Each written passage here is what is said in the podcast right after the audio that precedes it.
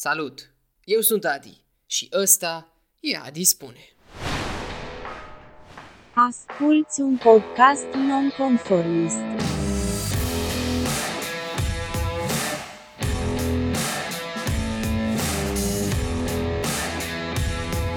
Eu sunt Adrian Angel, omul din spatele acestui proiect și te invit, pe durata acestui episod, să faci ceea ce vrei tu. Dar cel mai important, poate, să asculți. Ăsta e un podcast despre oameni și poveștile ce îi compun.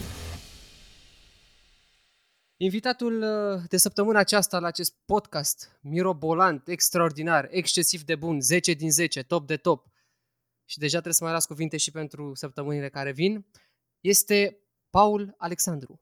Te salut, Paul. Mulțumesc că ți-ai făcut timp uh, să vorbești cu mine. Uh, hello, bine v-am găsit. Paul, uh, în primul rând, hai să luăm așa ușor. Ce faci? Cum ești? Uh, nu știu, sunt bine, sunt bine. După, după job, uh, acasă, sunt ok. Asta vreau să spun că, uite, vezi, studioul seamănă foarte mult uh, aici la noi, seamănă foarte mult ca la tine acasă. E totul pregătit. Toate lucrurile sunt unde știi tu că sunt, nu ne-au atins de nimic. Exact, da, da, da. Chiar, chiar mai sunt foarte comod pentru că știu că sunt acasă și nu mă deranjează nimeni și știu că am lucrurile din jurul meu sub control. Ah, da, e frumos așa. E p- de pandemie, ca să zicem, ca să zicem așa, la distanță. Mhm. Toată lumea s-a prezentat, uh, nu o să spun nimic despre tine, o să te las pe tine să spui două, trei cuvințele și de acolo o să începem să construim așa frumos uh, povestea ta. Uh, bună tuturor, uh, eu sunt uh, Paul Alexandru. Uh, ambele sunt prenume, deci îmi puteți spune absolut oricum doriți voi. Uh, nu știu cât de multe sunt despre, despre mine că nici nu știu să mă prezint singur și cine poate mă cunoaște din proiectele mele, mai ales de pe Facebook și mai puțin din alte zone sau așa, mă cunoaște cine nu poate va afla cu ocazia aceasta și Ești cu, uh, stai mă așa, hai să spunem pe bune, ești băiatul ăla care uh, uh, a- e foarte implicat așa, e, adună tot felul de informații. Depinde, depinde. Deci eu am mai multe nume.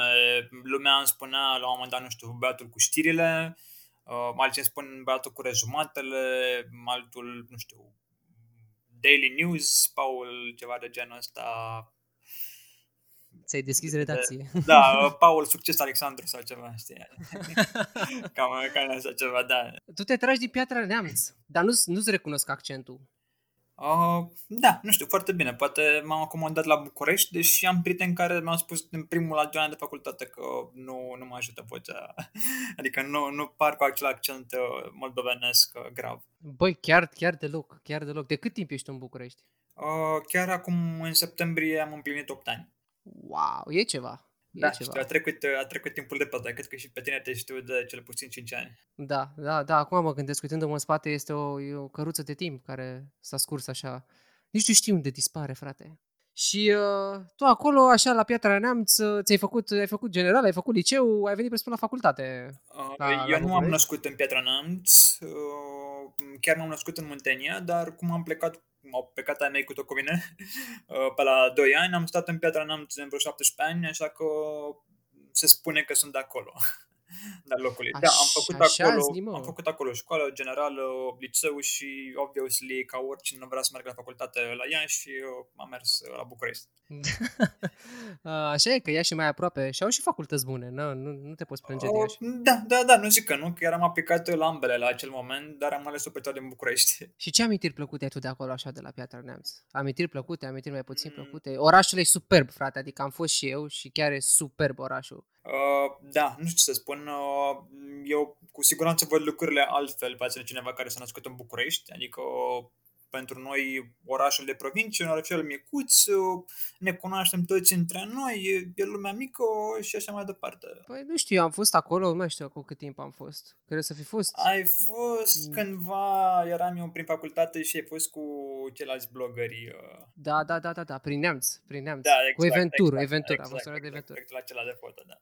Da, și mi se pare că toată zona aia are absolut de toate. Are de la munte la uh, lacul ăla superb, adică ai ce să vezi, ai unde să cași gura, nu... Cu siguranță, poate dezavantajul e că orașul fiind micuț nu prea ai ce vedea în oraș, dar cu siguranță ai ce vedea pe lângă oraș. Și ai venit la București. Ai zis tu că, bă, hai să spargem capitala. Da, da, da, da. Pe aici tu ai avut uh, mai multe chestii, pe lângă facultate, evident. Ce facultate ai, la ce facultate ai fost tu? Am făcut inginerie Wow, am discutăm făcut, cu un uh, inginer. Exact, am făcut inginerea instalațiilor, nu la poli, cum poate să așteptă unii, la construcții, acolo unde ești inginer uh, în instalații și electrice, și termice, și sanitare, și de ventilație, și de toate. Deci, practic, te pricep cu, cu treaba asta foarte tehnică, Uh, așa. Să știi, să știi că nu, cumva partea tehnică a rămas în mine, dar facultatea mai puțin. Nu, cam așa e cu toată lumea, că și până dacă mă întreb ce am rămas din facultate, o să spun, bă, nu știu, a fost acum mult timp. Deși n-a fost deloc acum mult timp. Da, n-a fost cea mai inspirată alegerea mea, dar am dus-o la capăt. Și în, uh, cu joburile, cu ce te-ai părut? Eu te știu pe tine așa, știu că, uh, de ce m-am mai uitat și pe Facebook, ai lucrat în social media, ai lucrat, după aceea te-ai mutat pe, pe performance, în paralel ești și uh, fotograf sau duci o pasiune foarte mare pentru fotografie, faci niște poze foarte, foarte mișto, atât și uh, portrete, cât și uh, street fotografii, cum zic uh, instagramerii, uh, sau fotografii, whatever, să nu dau uh, etichete. Uh, ce, cu ce ai rămas din toate astea? Care, cum, ce ordine? Că e așa, e, știi, dacă le pui la oaltă, parcă face, are un sens. Eh, Exact, exact. Cumva tu acum le-ai pus toate repede la oaltă și a trebuit să mă iau un pic ușor, știi, că le-ai pus așa repede pe toate. Uh, evident, uh, după facultate, am lucrat și după facultății pe part-time job, dar după facultate, știind că nu mi-a plăcut facultatea, am început primul job în domeniu, dar din nou nu m-am descurcat sau nu era ce-mi doream eu să fac și am renunțat după două luni de zile și peste alte câteva luni cumva m-am regăsit uh, în performance media. Uh, povestea e că eu uh, mie îmi plăcea advertising-ul încă de la, nu știu, poate de anul 2 de facultate sau așa și aveam și prieteni în domeniu și îmi doream să lucrez și eu în domeniu și cumva am început uh, jobul de performance. Mm, S-a întâmplat să fie din mai multe aplicații ale mele, pentru că eu aplicasem și pe social media, și pe SEO, și pe PPC. Și s-a, s-a întâmplat să încep primul meu job din industrie la modul serios, ca să zic așa, pe partea asta de pe per click marketing. Oho, Da. oho. Eu, eu, v- eu, văd, eu văd, le văd separat cumva, adică social media mi se pare mai mult creație, performance-ul mi se pare partea aia mai tehnică. Exact, mai exact, de asta specifică. poate m-am și regăsit aici mai mult, pentru că m, la un moment dat am, am, am plecat și am migrat către social media și uh, community management, dar uh, cred că n- m-am, de acolo apoi mi-a dat din nou seama că nu este ceva ce doream eu să fac. Așa că m-am întors la PPC și aici mă regăsesc mai mult și mă simt, mă simt mult mai bine. Cu PPC-ul să ne întoarcem puțin, că o face parte din toată, din toată povestea episodului ăsta. Aici ne-am zis despre ce vorbim azi. O să vorbim despre fake news, dar de fapt asta e povestea lui Paul, așa, fake news e ceva ce Paul are așa și un fel de a deprins o leacă de, de, de skill pe treaba Exact, asta. Să, să, să știi și oamenii de unde să mă ia, poate așa, un pic de background de ceva acolo și... Exact, exact. Și cu fotografia cum o e, Paul? Așa, uh, iar legat de fotografie, cumva aici pentru mine a rămas mm, o pasiune, dar dat fiind că nu prea pot să-mi aloc atât de mult timp pe cât îi alocam cândva, să spunem că e mai mult acum un hobby și e ceva ce fac în extra, extra timpul meu liber. Am văzut că tu mai primești, adică într-un timp, uh, cum să spun eu, ce, nu cereai, că nu de fapt cereai, acceptai uh, invitații pentru photoshooting-uri de la, de la oameni sau cine era doritor, cine voia să aibă parte de un, de un shooting în oraș. Da, mai invit și eu uh, oamenii în- în funcție de cum mi se pare mie care arăta în conceptul pe care l-am eu a ceea ce vreau să fac. Și, nu știu, aleg uneori pe cineva, îl întreb dacă e disponibil, dacă dorește să vină, dacă timingul se potrivește, pentru că, obviously, nu poate oricând, așa că trebuie să planific uh, ziua, ora, cât se poate de bine și dacă iese, iese. și de cele mai multe iese, iese bine atunci când, uh, când toate sunt puse la punct. Am văzut, să știi că am văzut, ți-am urmărit fotografiile și mi se pare că ai așa un fel de, nu știu, nu, nu mă pricep la fotografie, nu știu exact care ți stilul, de asta o să te și întreb așa cum vezi tu sau cum e partea asta de stil, cât de mult te reprezintă viziunea asta ta artistică, cât de mult face parte din tine, ce vrei să exprimi exact prin, prin fotografia ta. Că până la urmă e o artă, oricât, chiar și dacă e pasiune. Dacă ai o viziune, înseamnă că e clar, este e ceva mai mult decât atât. Da, nu știu, cu siguranță nu sunt uh, deloc o persoană originală sau așa, dar mm, de obicei mă inspir și cel mai bine mă inspir de pe Instagram. Cumva contul meu de Instagram e mai mult un portofoliu al meu, iar acolo unde urmăresc, uh, urmăresc alți fotografi din afară și cumva de acolo îmi vin mie ideile pe care le adaptez în funcție de locații pe care le cunosc în București, în funcție de prieteni din lista mea pe care îi iau la foto și așa mai departe. cunosc și cumva multe locații în București pentru că prin facultate, atunci când a și început această pasiune pentru mine, uh, mă plimbam, mă plimbam foarte mult și foarte mult pe jos și am descoperit uh, foarte multe locații pe care, care acum s-a întâmplat să-mi folosească. E, e bine că le cunosc și după ce postez uneori o imagine sau ceva, mă întreabă foarte mult, dar unde găsit asta? Pot să ajung și eu acolo? Vreau și eu să merg și... Da. Practic, la început ai fost turist prin București. Exact, exact. La început cumva eram mai mult pe zona aceasta de landscapes, cityscapes, uh, imagini din București mai mult, că mi-era mai greu să mă deplasez în afara orașului și apoi am trecut încet, încet, am trecut pe zona aceasta de, de portrete. Ai putea fără fotografie? Adică crezi că fotografia este o, o parte din tine atât de importantă încât, nu știu, să spui nu? Sau cred, preferi să... Cred că este o parte din mine, dar m- acum am atât de puțin timp pe care să-l mai aloc încât aș fi un pic, nu știu, ipocrit să spun că, că n-aș putea rezista fără. Să spunem că aș, aș simți că lipsește o parte din mine dacă nu aș mai face foto, dar uh, n-aș putea nici să spun că deloc, deloc uh, fără... Da, da, da, nu mai știu cine a zis, parcă asta legat de să nu nebunim, mă, că până la urmă și arta asta ne ajută cumva în perioada asta să nu nebunim, de oricare fie chiar și citit eu o artă până la urmă. Uh-huh. Și zicea uh, Vlad, Vlad Mixiș, cred, dacă nu, sper să nu curg, dar cred că țin minte că el a zis asta, a zis că în perioada asta, ca să putem să rezistăm carantinării și whatever, să încercăm să citim 15 minute, să mergem să ne uităm, să ascultăm sunetul, nu știu, al orașului sau un sunet liniștitor, să privim în depărtare și să, cumva să ne odihnim mintea, să ne luăm de la informație. Și mă gândesc că fotografia e o modă, e o modalitate de a putea să te detașezi cumva de haosul ăsta, chiar dacă poate chiar îl surprins, surprins că și fotografia de pandemie observ că it's a thing now. Da, cu siguranță, cu siguranță. De exemplu, eu n-am mai ieșit la foto de multe săptămâni, ca să spun așa, sau... și cumva deja, deja simt că atunci când m-aș, m-aș duce din nou să ies undeva anume, e o stare și de liniște în mine când, când mă izolez undeva și fac poze. Fie că sunt eu singur, fie că mă sunt încă cu cineva și colaborăm ca să iasă ceva frumos. Da, și cu civismul, că da, trecem așa la parte, din, nu din, într-una într-alta, dar cumva oricum se leagă între ele, toate, că toate fac parte din, din cine ești. Cu civismul, când te-ai activat, măi, Paul? e, cred că e un moment când toți devenim așa, știi? Ignorăm, ignorăm, ne vedem că avem alte, bă, avem facultate, avem educație, avem nu știu ce. La un moment dat știe la, bă, bă, dar ce se întâmplă în țara asta? Se aprinde un bec. Uh, nu sunt sigur când s-a rupt firul, dar cred că și sunt destul de sigur, primele proteste la care eu am participat la modul serios au fost cele din 2013 pentru Oșea Montano. Și a fost toamna aceea în care participam aproape săptămânal la ele și până și colegii de facultate mă, mă știau și ironic, așa, băteau apropouri cu ce s-a mai întâmplat weekendul ăsta, Paul, ce poze mai de la protest, unde ați mai fost weekendul ăsta la protest și tot așa, pentru că mai erau trasee diferite. Cred că atunci, în 2013, a început pentru mine, să zicem, uh, uh, această carieră în, în civism. Ce carieră, carieră, facem o carieră din civism da, acum? Da, da, unii chiar fac o carieră din asta și ar trebui să le fim extrem de recunoscători.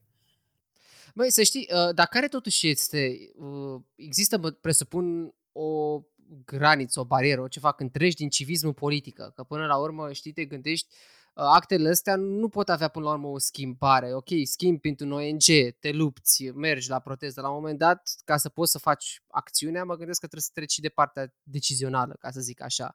Și unde vezi tu granița asta între civism și politică? Adică unde crezi tu că se, se mm taie chestia asta. Poate e puțin greșit să spunem că civismul e neapărat uh, 100% politic, să spun așa, ci e mai degrabă legat de, de drepturi egale și că lucrăm la o societate mai bună. Uh, acum, nu știu, dacă cineva spune civism, nu înseamnă că ne legăm de un partid politic, că ne legăm de, nu știu, drepturile cetățenilor. Drepturile cetățenilor la informare, Uh, drepturile cetățenilor la, la vot, uh, drepturi egale mm, între bărbați și femei și tot așa mai departe. Cumva, poate nu politic, dar cumva social mai degrabă. Există, tocmai de asta, mm, civism politic, există civism pe partea asta de drepturi, există civism, nu știu, și poate în zona de sănătate mai degrabă. Până la urmă, de, de sănătatea cetății, ca să zicem așa. Se ocupă toate de sănătatea cetății, care noi, ai cetății locuitori, suntem, să avem grijă unii de alții. Nu știu, uite, dacă mă întreb pe mine, poate o inițiativă civică, iar când spui civism, civism uh, poți spune și despre o persoană care a donat pentru dăruiește viața pentru spitalul lor. Chiar mi se pare că ești un cetățean implicat civic. Da, corect, da? corect. Nu, corect, ești, da. nu ești politic, nu ești de partea cuiva, nu e vorba despre voi, despre orice dorești, dar e, e vorba legat despre sănătate și că îți dorești să faci mai bine pentru sănătatea celor din jur. Foarte corect, da. Ai dreptate, sunt de acord cu, cu chestia asta.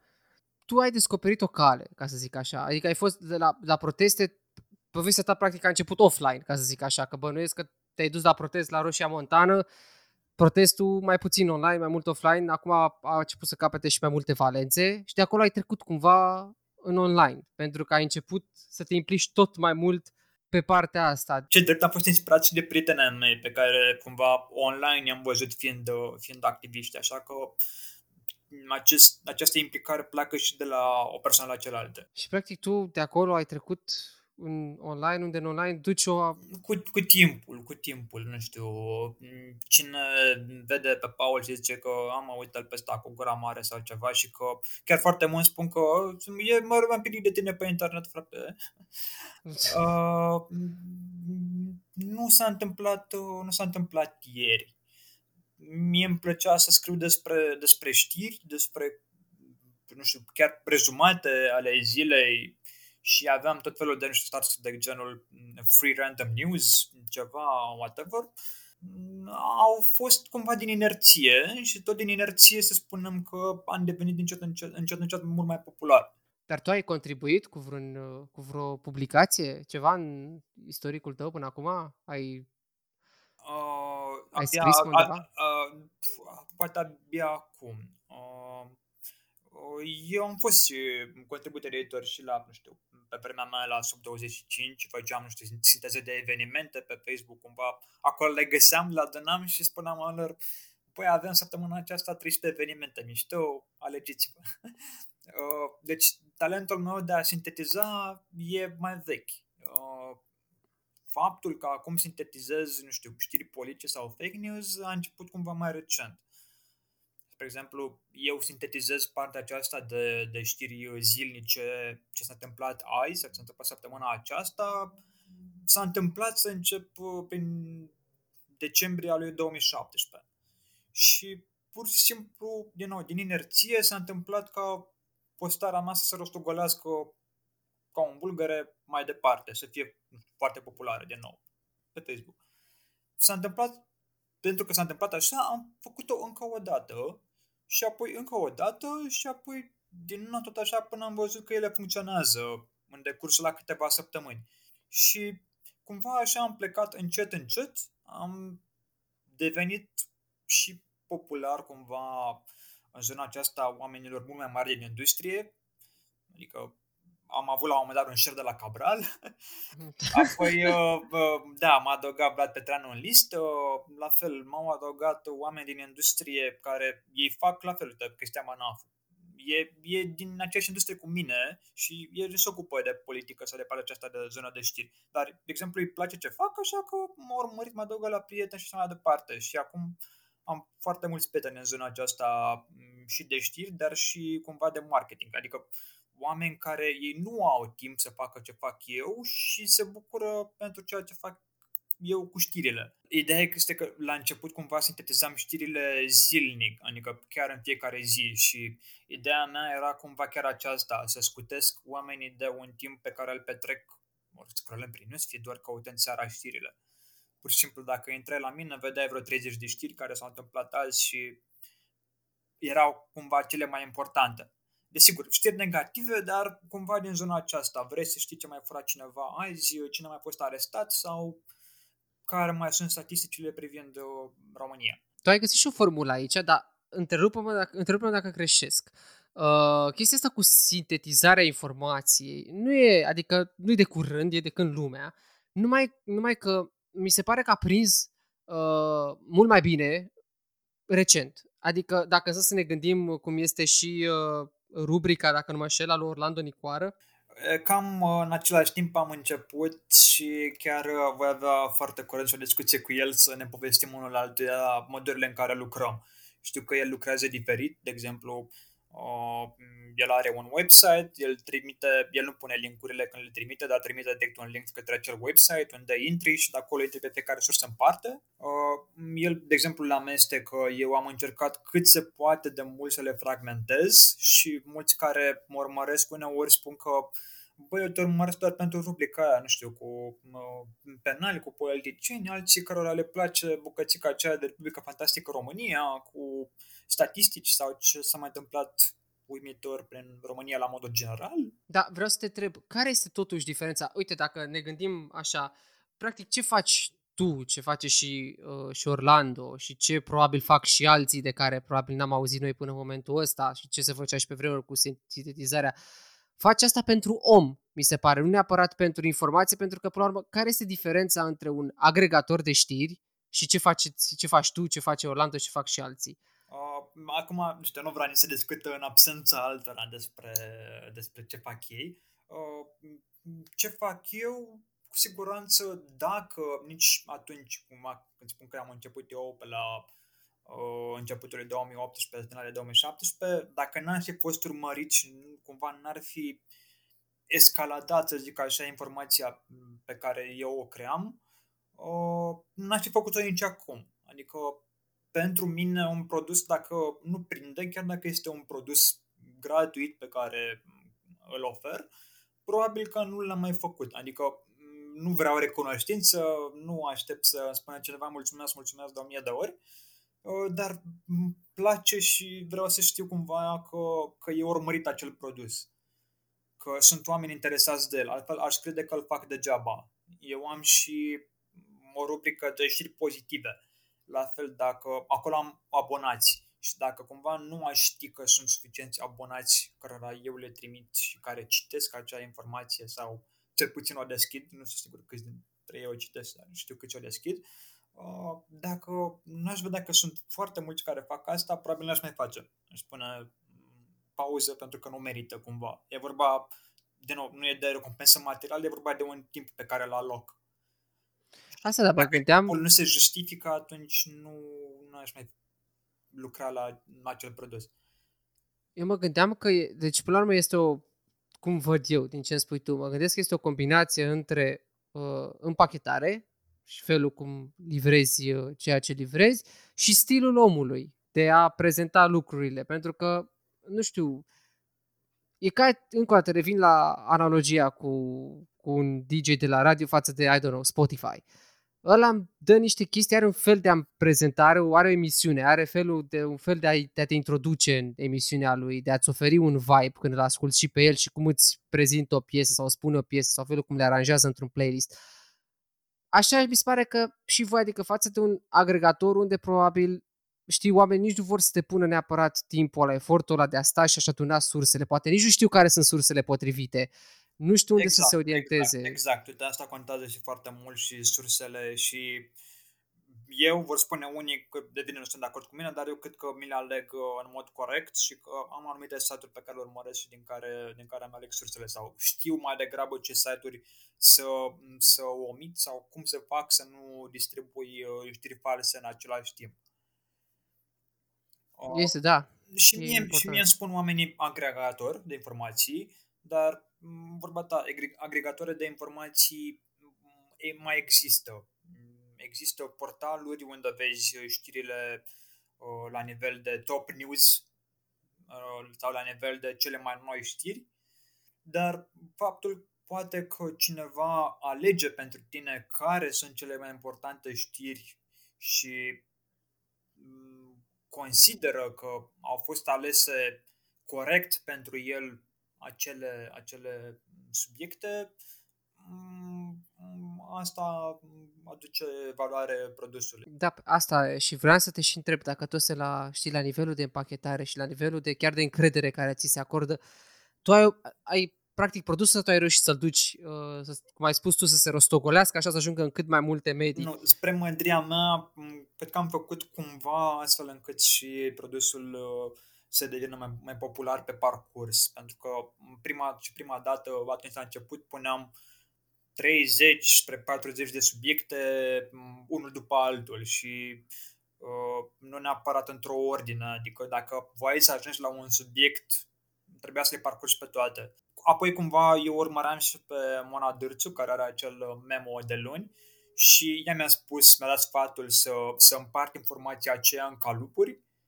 Apoi am început să le împart în calupuri, am început să le dau un titlu, nu știu, că la un moment dat le dădeam și un titlu de piesă de muzică sau, sau așa. Uh, să ne mai distrăm. Exact, exact. Apoi cumva am descoperit, uh, nu zic, uh, cumva, hai poate mi-am însușit eu acele hashtag-uri pe care le folosesc, spre exemplu, nu sunt bani când vorbesc despre știri la nivelul de furturi sau la nivelul de, de bani care se pierd.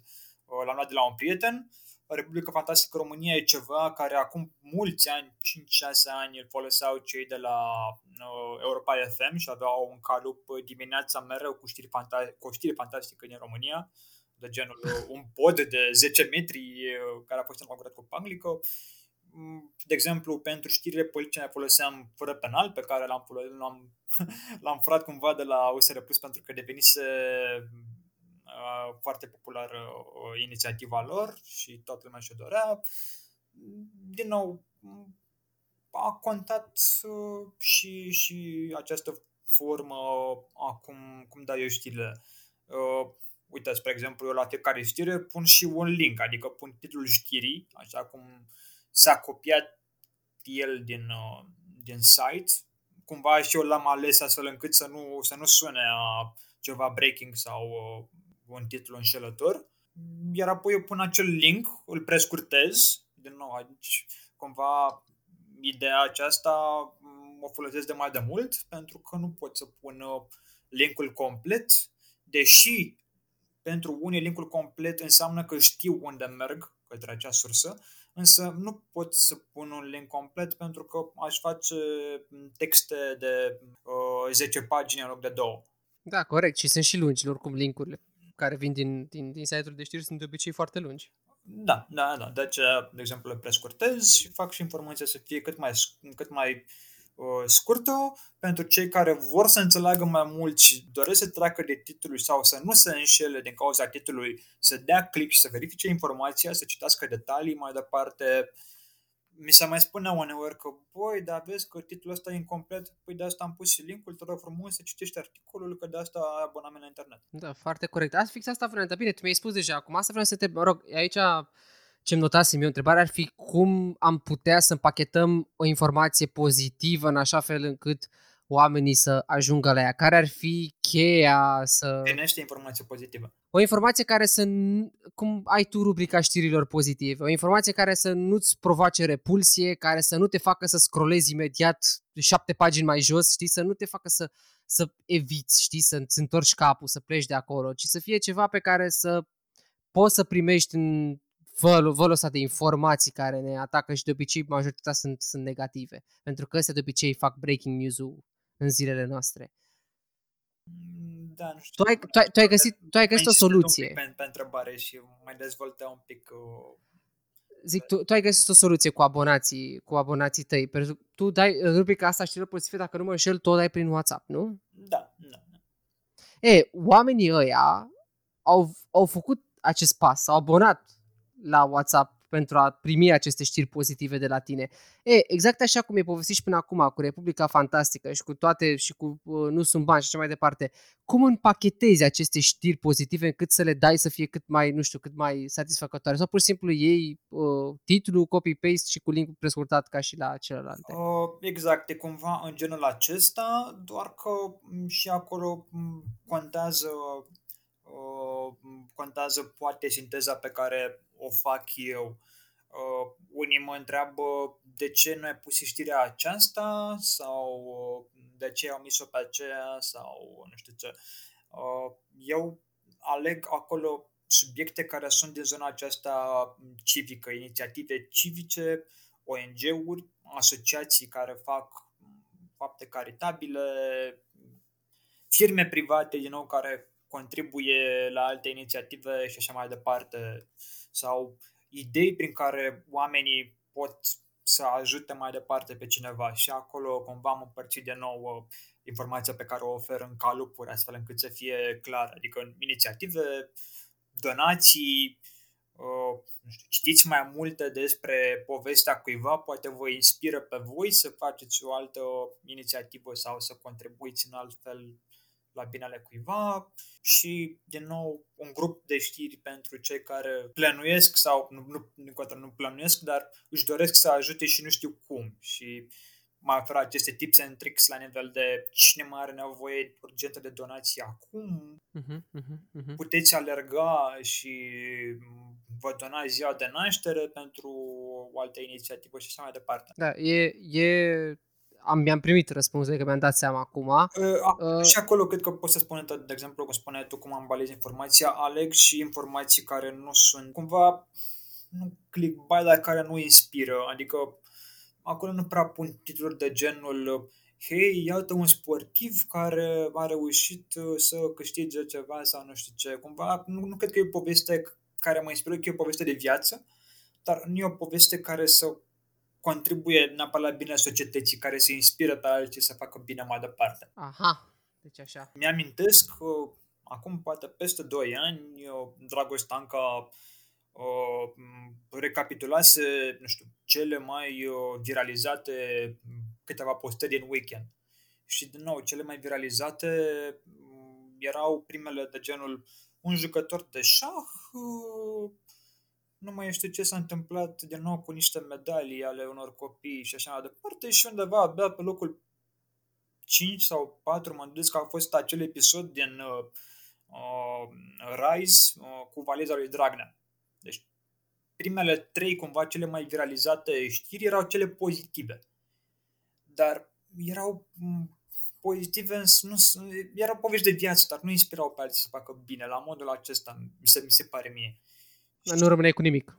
Exact, cumva, nu știu, te-ai inspirat, ți-a plăcut povestea aceea de viața cuiva, dar uh, era oricum o poveste de pe un site fantom în care trăiește din astfel de știri, uh, nu clickbait, dar uh, na, iată, știi, adică niște copii undeva au muncit și au câștigat niște medalii. Păi copiii aceia au muncit, au muncit pentru ei, nu pentru tine. Mai departe, da, cu siguranță vor contribuie și ei la, la societatea din care fac parte, dar nu știu, nu, nu, nu cred că te inspiră pe tine să, să donezi sau să pornești o inițiativă mai departe. Very true. Păi și tu cum vezi chestia asta? Adică mie mi se pare că e pentru prima oară, cel puțin recent, uh, recent asta zic ultimii, să zic, 2 ani, 2 ani și jumătate, în care am auzit această împărțire între, de fapt, nu că ar fi o împărțire, că nu e împărțire per se între știri pozitive și știri negative, pentru că, știi, ălelalte nu primesc eticheta de știre negativă, pentru că o vezi din start cum îți sună când vezi, nu știu, toate tâmpenile care se pot petrece în țara asta, de la cel mai grav lucru la cel mai absurd lucru, dar tot cu o tentă negativă. Și tu cum vezi chestia asta? Adică de când uh, am început să punem o etichetă atât de importantă pe categoriile de știri pe care le, le citim sau le ascultăm sau le vedem. Că mi se pare așa, adică nu știu, nu era, acum, nu știu dacă acum șase ani sau opt ani, iar încă o dată, gen, corectează-mă dacă greșesc, nu auzeam de, uite, seria asta de știri pozitive, să citești să te faci bine sau nu știu ce, adică... Pe, pe, pe de o parte, pe de o parte și mi se pare foarte important și în primul rând și pe primul loc e faptul că mm, și românii au descoperit cumva că se pot implica, că nu e atât de greu să te implici sau că 10 lei donați unei cauze valorează extrem de mult, că sunt, uh, nu știu, că e un caz umanitar, că este fie, nu știu, o redacție de știri sau orice altceva, că banii cât de puțin contează foarte mult uh, și abia după asta că s-a dezvoltat zona zicem, de știri pozitive. Cu siguranță nici eu nu aș avea de ce face acele rezumați săptămânal dacă nu ar exista atât de multe atât de mulți oameni care se implică. Deci, practic, tu zici că ar fi un fel de maturizare a societății, ca să zic așa. În primul rând, este această maturizare a societății, iar abia apoi cumva putem vorbi și despre conținut, deoarece conținutul se bazează pe subiectele, iar subiectele vin de la oameni. Crezi că uh, nu știu, apetența asta pentru uh, breaking news-uri care de regulă sunt prăpăstioase, am, nu au avut un rol în a ne împinge spre a căuta uh, știri pozitive, motamo la modul știri pozitive și Google știri pozitive, știi? La, mm. adică crezi că nu ne-a împins și chestia asta oarecum să ne refugiem cumva în ceva mai... Poate răspund greșit la întrebarea da acum, dar aceste știri de tip cumva breaking uh, uh, a existat mereu. Că acum câțiva ani era știu, un copil care juca și a câștigat un premiu și avea o poveste de viață în spate, că există acum aceeași poveste, exact ca aceea, sau că există acum o poveste de nou cu un titlu mai breaking news, dar care vorbește despre mm, donații către Dăruiește Viața, au, au, au existat și poate există și acum, dar uh, contează conținutul mesajului transmis, nu știu. Pe asta mă gândeam. Ideea e că, nu știu, mi se pare că avem și o, nu știu, înclinație spre... De asta zic că poate mi se pare, dar mi se pare că sunt puțin și inclinați așa spre știrile mai puțin pozitive decât cele. Adică, nu știu, dacă deschid televizorul acum și dau pe Pro TV, la știrile de la ora 19, primele, cred că, cred că primele 5 știri pe care le aud nu-mi plac. Adică nu sunt știri, nu sunt știri care să mă facă să... Nu, no, de nou aici e, e vorba de, de conținut. Deci de cum livrăm. Absolut nu. E, uh, nu de cum livrăm, de ce anume livrăm. Cu siguranță okay. și 100% și în toată lumea și nu doar în România, se întâmplă mai multe lucruri uh, rele cumva decât lucruri bune. Există oricum multă corupție, există furturi, există subiecte în general din care se poate face, nu e vorba de titlul că e breaking news, există mai multe subiecte și lucruri petrecute din care se obțin rezultate, să zic așa, negative decât uh, pozitive. Și eu, dacă am uh, de obicei 20-30 de subiecte pozitive, dar care merită menționate, lunea, când trimit acel newsletter, eu găsesc cumva lejer în fiecare zi 10 subiecte negative care ar trebui menționate și despre care ar trebui să știm. Uh-huh. Eu, eu când făceam acel rezumat de știri negative, făceam zilnic la început, deci zilnic, zilnic, în fiecare zi de luni până joi și apoi în weekend, pentru că simțeam că dacă îl pui la finalul săptămânii deja nu mai e de actualitate. Și găsam, deci nu mi se întâmpla niciodată să nu găsesc o, subiecte, subiecte negative. Pur și simplu te împiedici, te împiedici în ele. Și faptul că ți se pare că sunt multe știri negative, bă, sunt, dar să știi că foarte multe dintre ele, de foarte multe dintre ele ar trebui să știm. A, cu asta sunt de acord.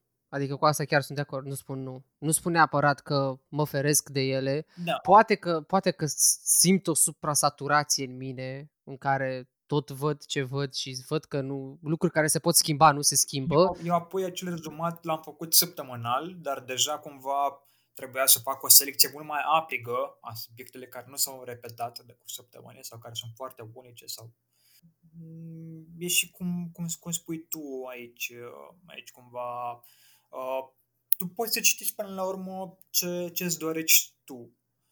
Uh, îți poți face pe Facebook, pe Instagram, pe ce ești tu, îți poți face selecția de surse pe care o dorești uh, tu. Te poți uh, dezabona de la adevărul gândul Media Fax, Ager Press, uh, G4 Media Hot News și urmări exact pe cei care creează și distribuie conținutul doar pozitiv.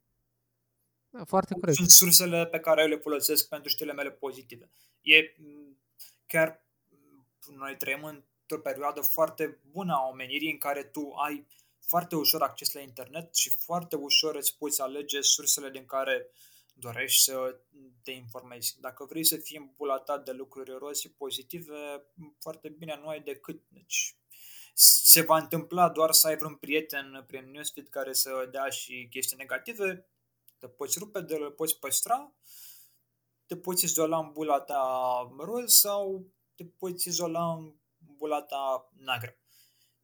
Și mie îmi spun oamenii, păi, mai Paula, tu mai poți cu atât de mult uh, stres din câte știi citești și mai departe, cum de încă mai reziști? Păi, eu sunt cumva echilibrat, adică citesc atât lucruri bune, dar și lucruri negative. Și aleg cât de mult doresc să aibă un impact asupra mea. Aleg eu cât de mult vreau să mă consum pentru ele sau câtă valoare să pun uh, privința impactului lor asupra mea. Și până la urmă e vorba de echilibru. Nu te obligă nimeni să nimic. Exact. Până la urmă e vorba de echilibru. E vorba să păstrezi cumva uh, balanța uh, cât mai egal în ambele părți, să nu te înclini ca o salce, vorba aia, și să stai cumva... Și îmi place asta pentru că sunt și statusurile pe Facebook.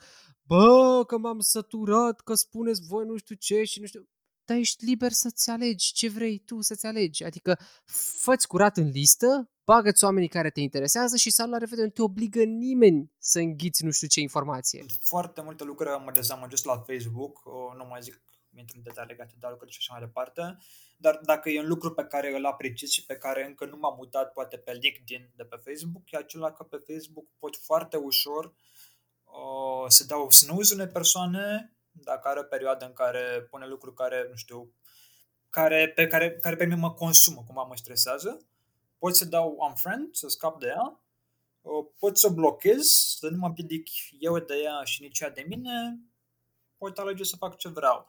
De exemplu, pe LinkedIn nu există, poate sunt eu prost, nu știu, această posibilitate de a snooze unei persoane. Te poți de, de, de conecta de ea, dar nu poți limita temporar. Exact. Nu, n-ai cum acolo să dai cu, cu snooze.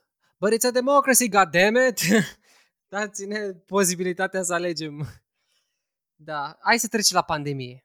Ăsta e un subiect uh, care din ăsta o să ducem și în celălalt principal care, la care sper să ajungem. Nu că n-ar face parte și astea, pentru că, problema alegerea informației, munca ta, țin mod direct de toate chestiile astea. Cum se a schimbat, mai Paul, viața în pandemie? Și ce ai văzut schimbând și la, schimbându-se și la comportamentul oamenilor? Cu siguranță s-a schimbat și la mine. În același timp, cred că s-a schimbat mai puțin decât la alții. Eu nu sunt genul obișnuit să plec în sit break în fiecare weekend. Nu ies atât de mult în localuri, în oraș sau nu știu, în cluburi sau poate nu am distracțiile pe care obișnuiau alții să le facă, așa că eu fiind și mai introvert de felul meu, nu prea nu prea m-am simțit afectat de lipsa ieșirilor afară, în oraș. Și cu oamenii, cum ți se pare că, cum ți se pare că ne-am adaptat? Nu știu. Eu fiecare, fiecare în felul lui. Aici e prea, prea mult de, de discutat cum s-a adaptat fiecare.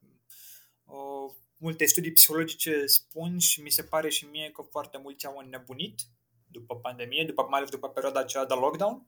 Uh, aici, dacă ar fi, am explicația mea, aceea că uh, românii nu știu să, mm, să folosească timpul spre binele lor, cum uh, menționai tu, menționai tu pe Vlad Mixici că, că a scris în urmă cu câteva zile, alocă și ție un sfert de oră, jumătate de oră pe zi, poate mai mult dacă o poți, dar alocă citind, făcând o activitate plăcută, la fel și în lockdown. Cred că oamenii n-au știut să folosească timpul pentru ei.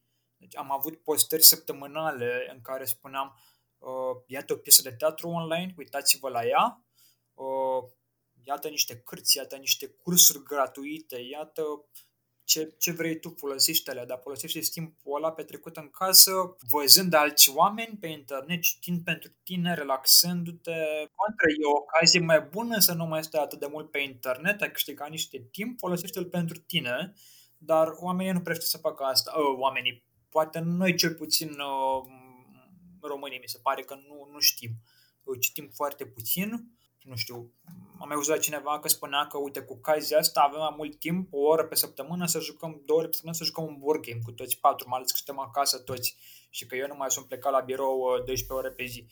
Foarte frumos. Alege, alege un board game, joacă, joacă ceva cu prietenii, poți să joci online sau, din nou, dacă ești cu familia, joacă un board game în patru, că vă unește foarte mult și o activitate foarte plăcută. Ai dreptate. Uite asta când te gândești că, practic, în lockdown, dacă mi-aduc acum aminte, zici că s-au deschis porțile raiului de conținut. Jur, aveai totul, bă, și majoritatea erau gratis, sau la mega ofertă, de la jocuri, la teatru, la filme, la ce vrei tu, totul. Deci s-au îngrăbădit platformele de streaming și de conținut și de creatori care, nu știu, de la developer, la you name it, toți s-au îngrămădit să-ți dea cât mai mură în gură, să ai parte de orice. Mei care obișnuiesc să citească și citesc o oră pe zi în metrou dus întors, au folosit același timp pe care nu mai petreceau pe metrou pentru că lucrează de acasă, dar le folosesc tot citind. Cei care nu obișnuiau să citească în metrou sau în drum spre lucru sau să facă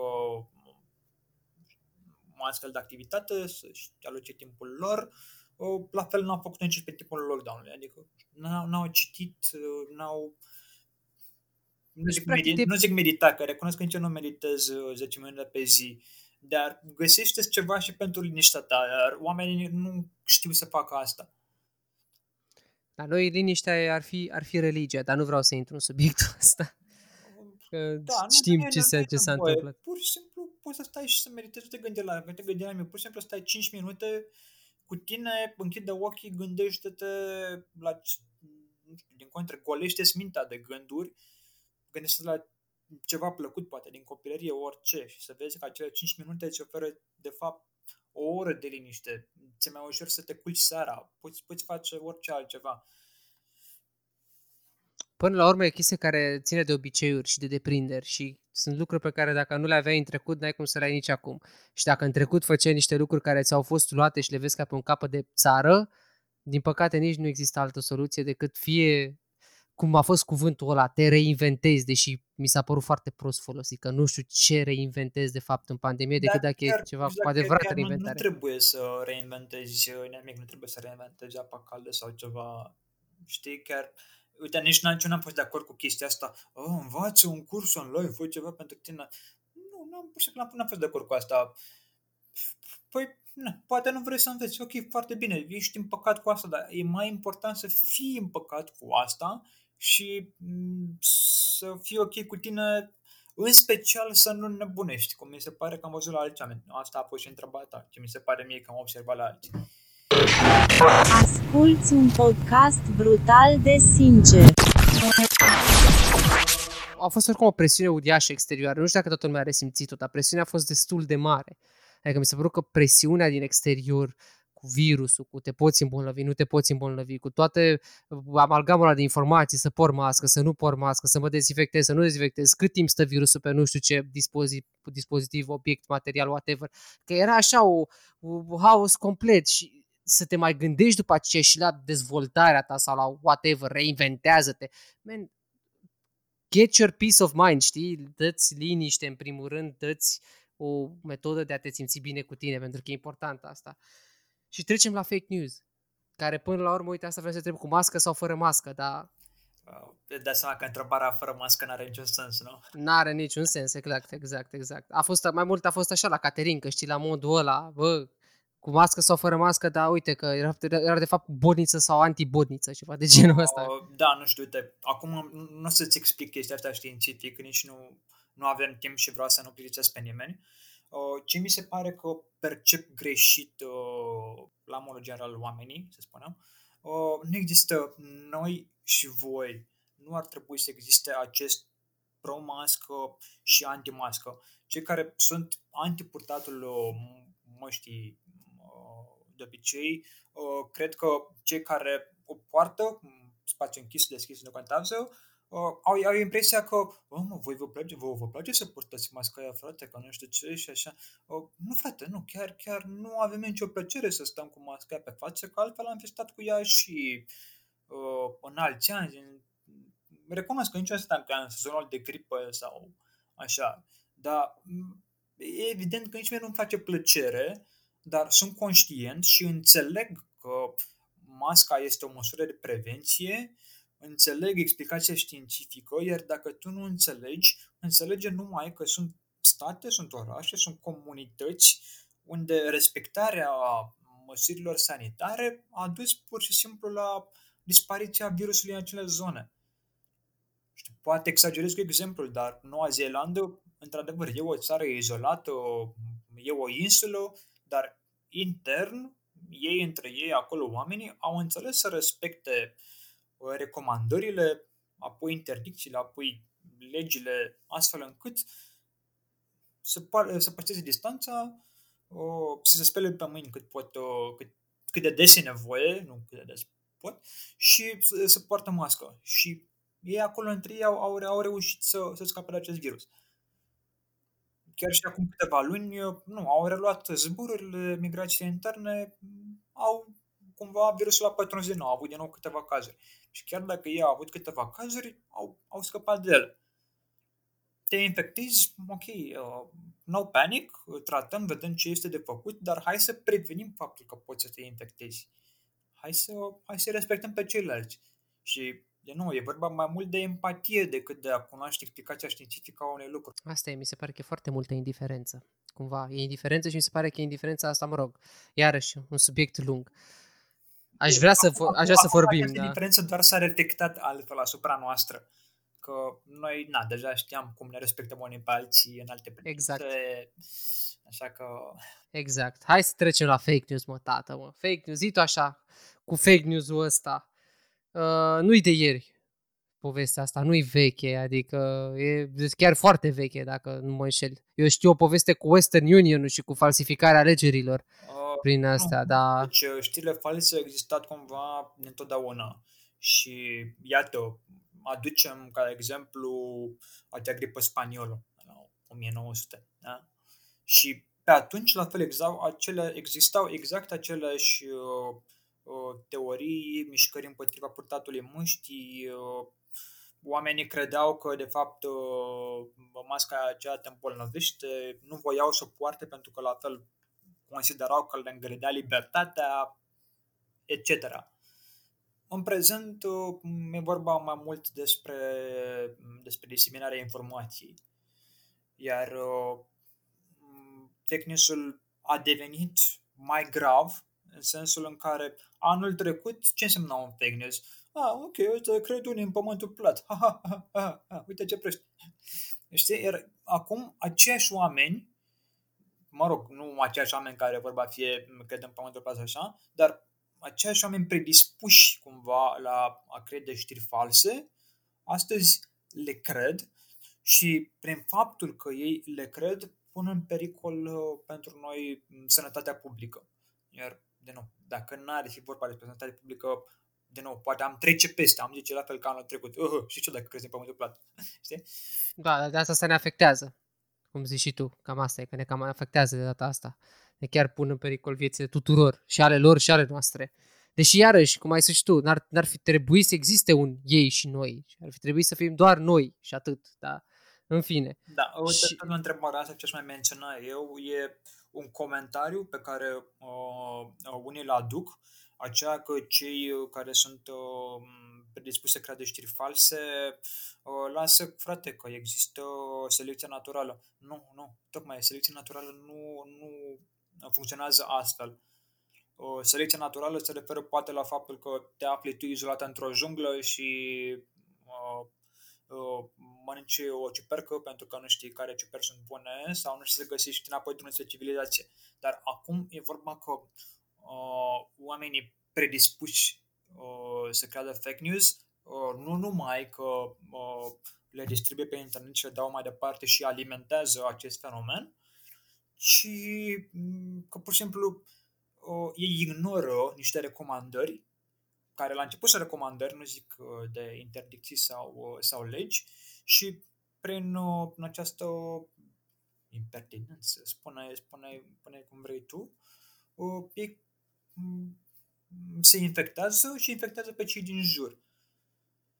mai ales că noi vorbim de un virus pe care nu știi uh, că l-ai în secunda 2, că el nu se, nu se manifestă uh, prin faptul că a strănutat cineva pe tine, începi tu să strănuți.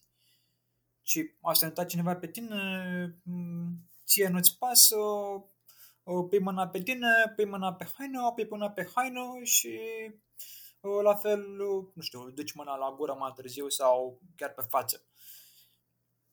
Și na. Nu e o oarecare de, de diferență. Dar mi se pare că un, jo- un rol uh, joacă și teoria conspirației, o teorie de conspirație în toată treaba asta cu fake news. Mi se pare că nu știu dacă este o rădăcină sau dacă este doar o altă, nu știu, Mm, Ai, să zic, aici, aici cracă aici care împărți pleacă. subiectul în două și ai ales o jumătate. Există cei care cred în teoria conspirației și aceștia sunt cei care credeau poate și anul trecut în pământul plat, în teorii cu uh, nu există aselenizare și așa mai departe. Și mai sunt cei care m, ignoră sau minimizează sau pur și simplu vor ei să, cum se zice, cu libertatea acum de, de exprimare. A, da, da, da, da, da, da, da, da, da, da, că libertate, liberă opinie. E- e- Exact. Da, ei, ei anul trecut nu credeau în pământul plat, nu credeau în teoriile conspirației, dar pur și simplu astăzi ei aleg uh, să creadă în alte știri false. O să mă întreb imediat probabil uh, de ce sau Păi da, de ce? Adică o fac cu bună știință sau ce? Care le problema? Că nu îmi dau seama. Adică dacă alegi să faci chestia asta, înseamnă că o faci cu bună știință, înseamnă că știi că există și o altă parte a adevărului, o altă parte a monedei, ca să spun așa. De ce?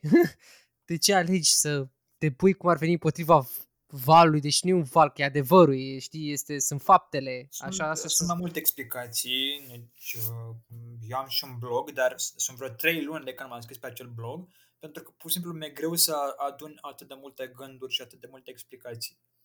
Uh, în primul rând, ne simțim special față de ceilalți. Uh, le spunem celorlaltora care, nu știu, care uh, cred în virus, care fie poartă măști și așa mai departe, sp- spunem că ei sunt oi. Oh, eu nu sunt o oaie, frate, eu nu cred în chestiile astea ca voi. Deci ele ne fac să ne simțim speciali, în primul rând. Ok, da. I can, I can get that. Da, a, a, m, asta odată și a doua oară faptul că uh, e acel bias. Uh, m, vrem să ne confirme ceva ce credem deja, știi? Adică tu ți-ai fixat oricum de mai de mult un gând că a, e doar o răceală și acum continui cu el. Sunt oameni care ajung la spitale infectați, ajung la ATI și spun că nu, frate, eu n-am așa ceva. Asta mi se pare incredibil. Da, ne- cumva ne, ne confirmă ceva ce noi credeam sau vrem să credem, da? Uh, noi nu vrem lockdown, așa că uh, uh, ai, uh, o să ajung la un punct 3. Uh, în loc să în loc să contribuim la a nu avea un lockdown și a, re- a respecta regulile și așa mai departe, alegem să protestăm, alegem să aderăm la niște mișcări uh, uh, împotriva măștilor, împotriva miș- măsurilor sanitare și așa mai departe. Iar aici că zic punct 3, aici deja e, ține cumva, ține cumva de gândire. Poate ai auzit vreodată de briciul lui Ocam. Da, da, da. Uh, E faptul că oamenii, oamenii preferă această explicație mai, mai simplă, adică în loc să înțeleagă uh, că m, nu ne convine nici nouă măștile, da, dar în loc să înțeleagă și să contribuie la, uh, la eliminarea virusului prin a ține distanța, a spăla pe mâini, a purta mască și așa mai departe, sau a înțelege cum funcționează puțin uh, virusul, infectarea, uh, ei aleg uh, explicația mai simplă, în pofida unei explicații mai complexe. Și ei aleg, în loc să te asculte pe tine sau în loc să asculte niște specialiști, niște oameni de știință, care vorbea, băi frate, cred, crezi că oamenii ăia vorbesc degeaba? Vorbesc pentru tine. Ce? Se pare ție mereu că oamenii au un interes. Uh, ei aleg explicația a doua, pentru că uh, e mult mai simplă decât cea, cea complexă. Mi-amintesc uh, de un prieten, uh, Alex Doppelganger, care vă, vă invit să-l urmăriți. Uh, el e mult mai preocupat de știință decât, uh, decât sunt eu. Eu cumva sunt și pe zona asta de fake news, dar diseminarea informațiilor și cum apare în media, cum se răspândesc. Uh, a explicat la un moment dat, uh, intri acasă, da? Uh, e iarnă, e Crăciun sau așa și vezi, uh, vezi că s-a răsturnat uh, bradul la tine în casă. Ei, există explicația 1, uh, că mai lăsat și deschisă, ai făcut curent sau că ai, ai pisic în casă, da, și a dărâmat pisica bradul. Sau există explicația a doua, aceea că tu din viitor ai venit uh, în prezent și dărâmați bradul ca să lași în urmă un semn, nu știu, ca să faci ceva. Ei, și apoi trebuie să spui mai multe întrebări ție. Trebuie să spui întrebarea de ce ar face cineva asta, de ce, cum ar veni din viitor, prin ce tehnologie, ce semn ar fi vrut să lase în urmă sau știi? Așa că prefer, ah, uh, știi? Mi-a dat pisica bradul jos. La fel și aici, cred că se reflectă mai mult viața reală și la nivel mult mai, uh, mult mai larg și, și grav. Mă gândesc că ține și de educație. Mă gândesc. În primul rând, chiar nu e nevoie să, uh, să fii un om educat, nu e nevoie să uh, ai studii superioare, e nevoie să asculți și să îți pui tu întrebări și la acele întrebări fi sigur că vor răspunde oameni care sunt calificați pentru ele. Da, mă gândesc că să dezvolți o gândire critică nu e la îndemâna oricui. Adică... Corect și asta, dar și am citit zilele trecute că oamenii care au probleme de literacy, adică de o matematică elementară sau de nu știu, educație primară, sunt mai predispuși să creadă în fake news și e complet total adevărat. Dar sunt și oameni care uh, sunt profesori universitari, oameni care au studii uh, uh, complexe, mă rog, studii complexe, din nou, au deci pe clase la facultate, dar ei cred în știrile astea false. Adică sunt profesori de sport, sunt profesori uh, de geografie care nu înțeleg cum funcționează un virus, dar nici nu vor să asculte de alții și nici nu își pun întrebarea băi, oare nu mă manipulează pe mine unii când uh, îmi spun să nu cred în virus? Uh, oare cum funcționează un virus de fapt? Cum e infectarea aceasta? Caută uneori, caută, doar caută pe internet. Ok, sunt acolo și știri false, dar mai adesea sunt uh, site-uri ca nature.com care îți vor oferi, nu știu, exact informația de care ai nevoie. Deci nici, nici măcar nu zic de studii de specialitate. Uh, pur și simplu îți vor explica ție cum funcționează un virus. Și vei vedea acolo, uite, a fost acum asta cu aflate că masca nu funcționează, că virusul e mai mic decât uh, fibrele alea din care le-a făcut masca și trece prin ele. Nu, e, e foarte fals aici. Deci, cumva, uh, masca filtrează 70% dintre uh, dintre virus. Droplețurile, da. E, așa. Exact, exact. Și mai degrabă ele, vezi, ele filtrează nu virusul în sine, cât ele filtrează particulele tale de salivă, ale tale altora și ele nu, ele nu trec prin mască, atât. Nu e, trebuie să fii uh, uh, om de știință ca să, ca să înțelegi chestia asta. Și tu cum zici că, uite, că ne întoarcem așa la la toate problemele astea pe care le vorbim, că până la urmă noi dacă stai să gândești, noi acum discutăm niște chestii pe care n-ar trebui să le discutăm pentru că sunt de un bun simț atât de elementar încât zici, bă, ce dracu, am nebunit cu toți, mă, de, de... În fine. Și trecem la această, uh, acest val de știri, de știri false, de informații false, de informații disimulate și așa mai departe. Uh, cum crezi tu că au ajuns ele să lovească atât, atât de bine? Care crezi că e formula? Cum, nu știu, cum dacă tu, nu știu, Paul Alexandru, vrei să faci acum o, o informație falsă, care sunt pașii pe care urmezi ca să te asiguri că, nu știu, informația poate să ajungă în, în cât mai multe colțuri ale internetului? Da, seama, ar trebui să scriu o, o, culegere, o carte cât o culegere mică de matematică ca să-ți uh, răspund la această uh, întrebare. Cât mai sintetic. O, cât mai sintetic. O, știrile false existau și în timpul gripei spaniolă pur și simplu existau uh, uh, oameni care aveau pancarte cu chestia aia, existau ziare care pur și simplu preluau știrea și păi mai departe. Acum diferența astăzi e doar mm, accesul mult mai larg la informații și fiind un acces mai larg la informații, implicit un acces mai larg la informații false. Deci tu zici că doar uh, faptul că suntem mult mai, uh, avem mult mai multe chestii aduse cu ar veni la botucalului, uh, știi, putem să ne Uite, o să, să înfruptăm. vorbesc și repede ca să, să nu plisim lumea și să treacă mai repede timpul.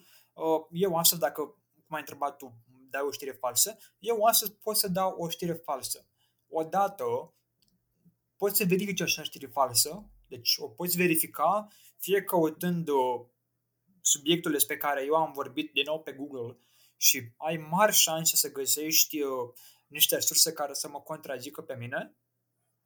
Poți căuta și imaginea cu reverse Google Search și vedea că imaginea aceea este uh, din altă parte, cum adesea avem acele profiluri false pe Facebook care știu, pun o poză cu micul dejun, dar acel mic dejun e o poză de prin Dubai cu mic dejun.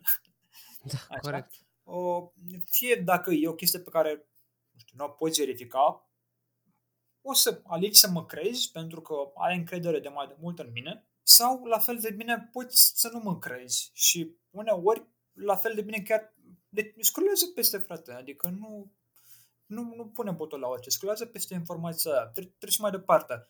Iar adesea informațiile care, pentru că tot apar informații, o, se răsverifică mai târziu. Nu știu, o, a fost o știre sau, mă rog, era un videoclip al Adine Alberts care prin luna mai, uite, își arăta ea cum, uh, uh, cum uh, își pune acel pulsoximetru și arată că ea a scăzută concentrația sângelui și că are mai multe bătăi pe minut, ale inimii pe minut, după ce a purtat uh, o mască chirurgicală timp de 30 de secunde în primul rând, acolo cred că doamna a încercat să manipuleze informația, pentru că ea a purtat acel pulsoximetru invers, nu purta corect pe acel deget, știi, trebuie să-l porți cu partea unghiei către ecran, să zic așa. Dar eu, de exemplu, chiar nu știam chestia asta. Eu n-am pus în viața mea mâna pe un pulsoximetru ca, să, ca să-mi dau seama de cum funcționează sau cum îl purta ea corect sau greșit, dar am ales să verific informația aceea. Și am descoperit că sunt alți oameni care au purtat patru măști deodată, care au alergat 500 de metri cu mască pe față, care au depus un efort, care, nu știu, alte experimente științifice, știi? Și, de fapt, acelea chiar apăruseră la vreo o săptămână, două peste. Dar eu am ales să trec peste informația ei și, între timp, informația s-a verificat și am observat că ceilalți oameni care făceau aceste experimente nu își spuneau și dădeau jos pulsosimetrul de fiecare dată să vadă cum arată și nu știu ce, pur și simplu îl purtau constant și arătau că adăugându-și măști pe față nu se unifică acel indice al concentrației sângelui. Am înțeles. Deci, practic, un fel de fi cu ochii în patru. Și nu cred exact tot ce vezi. Nu, nu tot ce zboară se mănâncă. Precum bine, dar faza te vezi că tu ai fost cumva pus ai aflat niște chestii cu pulsosimetru vieții ăsta, uh, pentru că tu nu, tu nu trebuia nu, să știi deci chestia asta. E că am spus că uitați, doamna este falsă, deoarece, iată, există experimentul acesta apărut între timp, care arată contrariul și încă un experiment și încă două și încă mai multe, da? Care arată opusul și experimente care s-au făcut mult mai bine decât l-au făcut ea. Ei, abia apoi mi-a comentat cineva la postare și mi-a explicat, pentru că eu nu observasem, deci nu observasem și nu știam, cum se poartă acel pulsoximetru. Dar oamenii mi-au spus, păi uite, Paul, ia vezi, tu fii atent de ce face doamna, doamna îl poartă invers pe deget. Și de aia ei arată o concentrație a sângelui mai mică de 90, când în mod normal tu trebuie să ai vreo pe puțin 95, cel e ca 96, 98 acolo. Deci, wow. Deci chiar așa, foarte bine eu care vorba ta, să spui tu că Paul e informat și ce, nu știam cum funcționează chestia aia.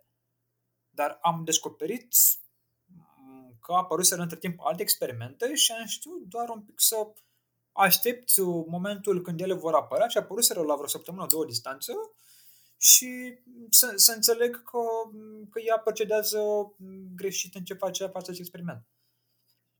Da. Și cu performance-ul, când ne întoarcem la performance, cum, cum crezi tu că până la urmă, bine, se vorbește despre propaganda rusă și așa mai departe, nu comentăm asta, da, e, dar cum de exemplu, cum te poți ajuta de performance, de, până la urmă, ads și tot felul de ads, să poți să răspândești o informație, o informație falsă. Care ar fi, nu știu, ingredientele? Bagi 15.000 de buget, targetare pe anumite, nu știu, interese și așa mai departe. Uh, eficient, să zicem, sau cel mai simplu este să targetezi uh, oamenii gene predispus să creadă în acele, în acele fake news.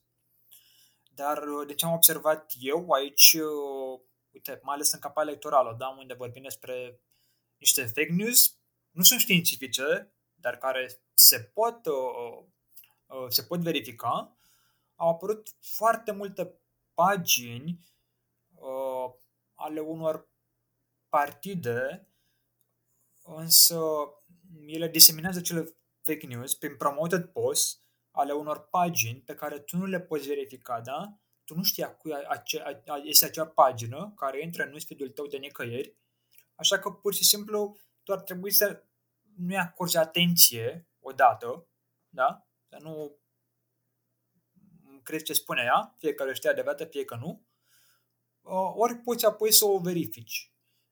În acel caz, poți verifica știrea falsă chiar căutând-o, vedând dacă s-a întâmplat, dacă nu s-a întâmplat, poți scula peste, da, să aștepți să vezi dacă este adevărat sau nu, pentru că urmează să se confirme, să infirme acea știre falsă. Ori, în cazul acesta specific, Facebook a creat încă de la începutul anului trecut, există, e liber tuturor, un ads library în care poți căuta paginile care fac promoted posts. Și dădeam exemplu acela politic, de obicei caut, pentru că mă simt bombardat, pur și simplu. În perioada electorală erau 10 de pagini uh, care făceau asta și le caut în Ads Library și îmi dau seama imediat, în funcție de subiectele pe care ei aleg să le promoveze, uh, să văd, nu știu, a cărui partid ar fi interesul să distribuie o știre, că a fost adevărată sau falsă. Pur și simplu am, am verificat-o. Și mi-am dat seama că cei care au pus, se observă, nu știu, sunt și site-uri de presă, nu, nu zic politice, dar care aleg să promoveze doar un anumit tip de știri. Și da, exact, am exact, intrat, da. nu știu, pe PC News, Silviu Mănăștire, whatever, nu contează, am verificat pe Ads Library, căutând acel site, care, site, acea pagină de Facebook care făcea promoted și vedeam exact că toate adurile pe care alegea să le promoveze sunt știri împotriva unui subiect care deranja un subiect anume. Am înțeles. Păi și omul de rând, ce ar putea să facă? El cum și-ar putea da seama? Cum ar putea să... Asta am explicat și acum. Deci, ai, mai putea fie să aștepți, pentru că știrea aceea o, se va infirma, cel mai probabil în viitor, și la fel de bine, scrollează peste, nu te, nu, nu te stresa cu chestia asta, nu mai pune suflet în lucrul ăsta, cu atât mai bine, nu mai contribui la fenomen. Ok, o să creadă alții, n-ai încotro, dar nu, nu mai crezi tu. Apoi, cum spuneam, poți să-l verifici prin un ads library în care să îți dai seama uh, de acolo că știrea aceea este falsă pentru că, iată, vezi, tratează doar un anumit subiect și tratează doar, nu știu, pe cineva care îi deranjează. Da, și ce place că nu mai zici nimic de report. Ne-am dat o seama că reportul nu mai funcționează. Da, ei, apropo de asta, uh, reporturile cumva au început să nu mai dea rezultate în ultima vreme. Uh, aici e vorba de faptul că Facebook a pierdut controlul situației. Uh, am observat și au fost și articole acum de la alții ca mine care au observat. Deci Facebook a pierdut controlul, au permis până și aduri, sute de aduri de la QAnon, care este o grupare extremistă și care trăiește din aceste fake news-uri. Și deși Facebook acum spune că, mă, stați așa că noi desfințăm grupele QAnon, face nu știu ce și aia, au pierdut controlul. Deci au lăsat adurile să circule liber. Chiar dacă oamenii le raportau și raportarea la nivel de fake news au început să le raportez încercând pe altele, au început să le raportez la nivel de terorism sau altceva și știu, cred că anul ăsta am raportat cel puțin 1000 de aduri jur, dar am avut rezultat de genul, da, ok, a fost dată postarea jos doar de număr pe degetele de la o mână. Da, corect. Ai dreptate. Și de fiecare dată, na, nu apare acel uh, robot creat pentru un algoritm care spune că vom verifica știrea, se verifică și tot un algoritm verifică știrea, mă rog, un AI, inteligență artificială, dar nu, nu mai este dată jos. Crezi că ne putem lua gândul de la Facebook să se mai implice, gen pe viitor sau ceva? Adică crezi că până la urmă totul pică pe noi, la modul, cum ai spus și tu, descurrează mai departe, ignoră, nu mai, da, și nu-ți mai pune încrederea în Facebook. Trebuie să avem noi grijă. În al doilea rând, nu știu ce spune despre uh, Facebook. Uh, am pierdut controlul, asta e clar, însă e greu de spus ce se va întâmpla, se va întâmpla pe viitor. Oricum, noi vorbim acum despre fake news pentru că na, toată lumea are Facebook, sunt uh, fake news-uri care circulă foarte ușor și prin WhatsApp, Twitter, foarte mult și mai departe. Uh, apropo de implicarea Facebook, Facebook se implică, dar se implică în SUA, acolo unde este o luptă politică pe chestia asta.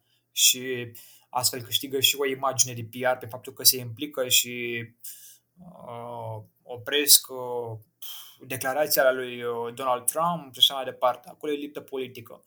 Și Facebook, pentru că depășit de situație, uh, a ales cumva să se rezume doar acolo și să nu mai, uh, nu mai acționeze în alte părți ok, spun ei că au oprit uh, grupuri de QAnon în Europa, că au oprit grupuri de antimască în România, dar acestea sunt niște chestii foarte, foarte micuțe. Da, da, da. Uite că tot că ai, ai adus vorba de SUA și de Facebook care se implică în SUA, am citit, uh, uh, cred că chiar astăzi sau zile trecute, de la, tot de la Dragoș Stanca, că le-ai pomenit și tu, o postare în care pentru prima dată, băi prietene, în viața mea, am citit lumea a treia digitală. Și am zis, Păi, da, să mă cam ajunge aici. Expresia lumea a treia digitală pe care a zis-o Dracu Stanca, că Facebook nu se implică și aici, se implică doar în SUA. Acum că tu mi-ai spus că este depășită, da, complet de acord, înțeleg. Și iată că gen noi suntem brusc parte din a treia lume digitală, pentru că Facebook nu are putere să facă și pe aici niște, niște lucruri bune. Uh, noi suntem lumea a treia din alte privințe. Uh, Facebook nu are reprezentanță în România. Google are reprezentanță în România, Facebook nu are. În această privință, desigur, Facebook greșește, pentru că România e o foarte mare piață de consum de digital marketing în ultimii ani și, evident, Facebook are numai de câștigat din câte, din câte aduri uh, și campanii se, se creează, dar aici n-am o explicație, a ales să ne ignore E, e foarte trist totuși, pentru că cumva aici e, știi, un fel de Wild Wild West în momentul ăsta și pe parte de fake news și de informații și de partidele politice în sine ce fac, pentru că și la noi este o luptă politică foarte mare care se dă în mediul online, care s-a mutat de fapt în mediul online odată, cumva obligat și de pandemie. Nu, nu, nu e nici nu de politică. Pe afectează politica din SUA, evident că nu e afectează politica de aici. Pe asta zic, nu, dar zic și, a, corect, da, că pe Facebook n-au, Facebook n-au treabă cu noi, sigur că da, dar mă gândesc că, adică vorbesc de noi, că ne afectează pe noi și că ar trebui să existe oarecare control referitor la prez- reprezentanța Facebook-ului la noi în țară. Ar trebui să existe și la noi un control ca de altfel și peste tot, nu doar în SUA. Că tot Dragoș care dacă zici că le pomenit, deci el a vorbit despre reprezentanța România mai mult de, de mai mult de 2 ani încoace, a, a spus că bă, trebuie să existe reprezentanță, dar din, din prisma faptului că ar trebui să înțeleagă faptul că ei ar avea profit dacă ar avea o reprezentanță aici că dacă ar avea reprezentanță aici, dacă ne-ar ajuta pe noi în ce privește mm, raportarea de fake news, acum chiar nu știu, dar ar fi trebuit să aibă și vorba aia am avea cui să ne adresăm. Exact, da, măcar bă, te duci la el la oro. Bună ziua, nu vă supărați, am și eu, uitați aici, Uh, o mie de aduri care au apărut peste noapte, nu știm de cine sunt sponsorizate, dar uitați aici ce bugete frumoase și ce informații dau. Nu vă supărați, face și noi ceva cu ele, că robotul ăla m-am cam săturat de el, că uite, tot dau report și îmi vine, n-am identificat nimic, ne pare rău, dar mulțumim că sunteți pe fază. Păi și ce să fac, frate, că mulțumesc că sunteți pe fază, ce? În fine. Uh, hai să ne apropiem așa o de încheiere, dar până acolo am văzut că ai găsit de curând o oportunitate interesantă, amuzantă și mi se pare că nu doar nișată, că nu mi se pare că ar ajunge doar la categoriile astea mai tinere și, nu știu, young adult sau chiar, nu știu, 35-40 maxim, eu cred că depășește acolo dacă au umorul bun, uh, de combatere a fake news-ului sau de combatere mai degrabă a, nu știu, expresiilor ăstora pe care le auzim în credințele oamenilor care n-au treabă cu virusul și cu masca și cu așa mai departe, meme-urile, frate. Ai făcut o treabă așa foarte, nu știu, mi se pare, nu știu că e colaborare sau dacă, eu am văzut, am văzut că e colaborare. Nu, nu, nu, nu, nu, nu. Uh, sunt meme pe care eu le au și de pe pagini uh, uh, internaționale. Ele rândurile la rândurile le au de pe Twitter. Uneori reușesc, dacă sunt foarte actuale, să intru eu pe Twitter, să scrollez în uh, profil acele persoane să iau și o informație și să pun uh, o link către ea. Alte ori, na, dacă ei acum l-au furat de la alții, că l-au furat de la alții, na, ok, pun și mea ul ăla. Uh, cumva te-ai spus acolo că m, sunt cei de vârstă mai tânără sau de vârstă mai înaintată care nu reacționează la ele. Aia, aia înaintată, Oh. aia înaintată nu, nu reacționează la ele. Deși eu am zis, zic că nu cred, adică zic că nu sunt neapărat nișate. Eu cred că poți să începi să tot. Așa. Ok. Da, nu, aici e mai degrabă chestia că na, cei de vârstă mai înaintată nu sunt atât de familiarizați cu funcționarea uh, Facebook-ului, nu zic internetului sau rețelelor sociale, cum suntem noi, știi, și, uh, și de aceea poate. Dar, ce aș menționa e că meme-uri, chiar chiar în stilul cel pe care, nu știu, le folosim noi în bula noastră, există și pe paginile acelea m, antimască sau a- ale mișcărilor conspiraționiste. Există și acolo meme-uri făcute de genul, na, știi, uh, uite o memă care arată că tu ești prost că porți mască, și pe, nu știu, pe pagina oamenilor vin, de aici într-o sfera politică, există meme-uri care tratează situația în felul în care vede ea situația și la fel, dacă uh, să ne folosim de meme-uri ca să ducem informație corectă mai departe, nu implică neapărat că acea informație dusă pe meme-uri e, e corectă. Corect, da. Aici e, na, și noi, e ceva care rămâne, rămâne în bulă, cred, cumva, știi? Adică cu un meme nu o să convingi pe cineva că nu e că meme-uri sunt la nivelul de ironie față de grupul advers sau față de ceilalți. Dar, nu știu, sau poate o ironie cumva față de iată frate cât de la îndemână este acea, acea logică pentru tine. Chiar e foarte simplu să gândești chestia asta, e logic, da? Și faci haz de situație. Dar nu poți, da, să-i aduci de partea ta neapărat. Mă gândeam doar la numărul de, dar probabil că e vorba iarăși doar de bula noastră, de distribuiri. Da, contribuie, contribuie da, la distribuiri și la viralizări, pentru că uh, glumele și uh, proverbe, alte chestii facile, nu știu, uh, sunt cele mai viralizate. Ai văzut și tu și cu siguranță cunoști cei care ne ascultă o grămadă de pagini din acelea care trăiesc din uh, au mii, milioane de like-uri, de fani, pagini care trăiesc din proverbe, meme-uri furate, glumițe, bancuri de pe internet uh, și acelea au un potențial extraordinar de mare de- de viralizare. Odată, pentru- odată pentru că publicul e mai facil, au un public uh, la care se adresează care, nu știu, vorba aia, eu dacă încerc să explic o informație, trebuie să explic după aia, de vine informația, cum e, de ce așa, intre pe linkul ăla, vezi aia, de seama, bă, acolo e un banc, e ușor de înțeles, e pentru toată lumea, absolut pentru toată lumea. Deci Asta odată, la, la nivel de public. Iar apoi, în privința algoritmului, dacă tot vorbim mai mult despre Face- uh, Facebook acum, uh, cu cât mm, o postare uh, pleacă mai repede și capătă cât mai repede engagement, cu atât se va duce cât mai departe. Și de aceea și acel potențial de viralizare mai mare în, în cazul lor. Că, na, vorba aia, sunt uh, pagini de meme-uri care n-au like-uri câte are recorder la un reportaj. Aia zic, Știi? dar mie mi se pare că totuși ăsta au cel mai mare potențial să, să încline într-o direcție la un moment dat. Nu știu, am văzut foarte multe pagini care când s-au creat aveau cu totul alt scop și cu siguranță probabil și ad, adminul avea alt scop. Exact, uite aici, uite o tehnică din nou de a uh, păcăli pe cineva, vorba fie, uh, e aceea de a câștiga mai întâi încrederea. Foarte multe pagini mai întâi uh, uh, folosesc un nume, folosesc un anumit tip de conținut, uh, iar apoi își modifică numele, folosesc alt tip de conținut.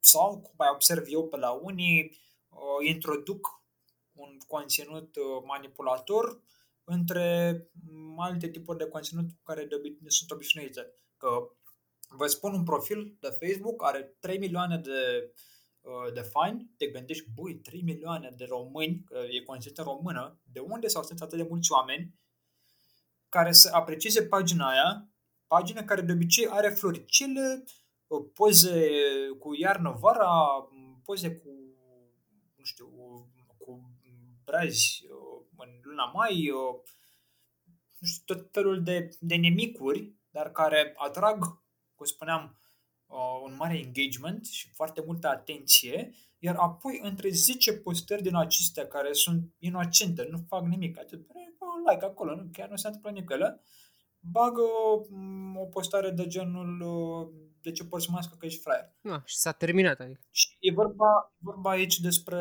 despre o pagină care a câștigat încrederea unui public, un public care apoi nu-și ne pune întrebări în privința acelui conținut. Pentru că are încredere, e biasat și are încredere în acea pagină sau în acea sursă. Mă întrebai cum poți, Paul, distribui știri false pe ei. Uite, distribui o știri falsă, o să scriu, o scriu o știri falsă azi. Sunt unii care vor alege să, să mă încredere pentru mine ca o încredere în mine. Dacă e vorba despre știre falsă, care, mai ales, care nu se poate verifica. Pot alege unii să mă încredă pe mine. Bun, pe și am ajuns la, la finalul uh, acestui uh, fake episod. Uh, uh, trebuia să zic o prostie. Uh, da, Pun da, intended. exact, pun intended. Uh, hai să lăsăm așa niște concluzii de bun augur. Să, niște concluzii, poate niște soluții, ceva cu fake news-ul ăsta. Și mai ales pe timp de pandemie și bă, gândesc că la un moment dat iar ne așteaptă un lockdown. Adică, din punctul meu de vedere, e o chestiune de timp până când vom intra din nou în, în carantină. Niște, așa, știi, pe pozitiv. Uh, vom trăi și vom vedea. În ce privește lockdown-ul, uh, au la fel, au cei care protestează împotrivă au ideea aceea că, bă, vă, vă place în lockdown. Nu, frate, nu ne place, dar pur și simplu înțelegem că putem evita situația aceea. Așa, iar legat de concluzii în ce privește fake news și mai departe, uh, eu cred că putem să verificăm o informație. Uh, ai întotdeauna Google la îndemână. Dacă nu, există factcheck.org, există Snopes, care e o Snopes, există, e, e un site foarte bun care, care verifică cele mai viralizate uh, fake news-uri. Uh, poți verifica, ok, îți ia două minute din timpul tău, dar poți verifica o imagine pe care o vezi pe internet, poți vedea că ești dintr-o altă sursă, deși cineva spune că iată niște oameni uh, morți uh, la spital i-a ucis virusul și după aia cauți imaginea pe internet, vezi că este acum, de acum șapte ani și că nu știu ce context avea în spate. Apoi, nu te grăbi să reacționezi la nu știu, postări, texte. Uh, Ne-am vorbit acum despre fake news uh, pe Facebook, dar există fake news pe WhatsApp. Există acele uh, mesaje pe care ți le forwardează cineva pentru că le-a primit într-o altă sursă.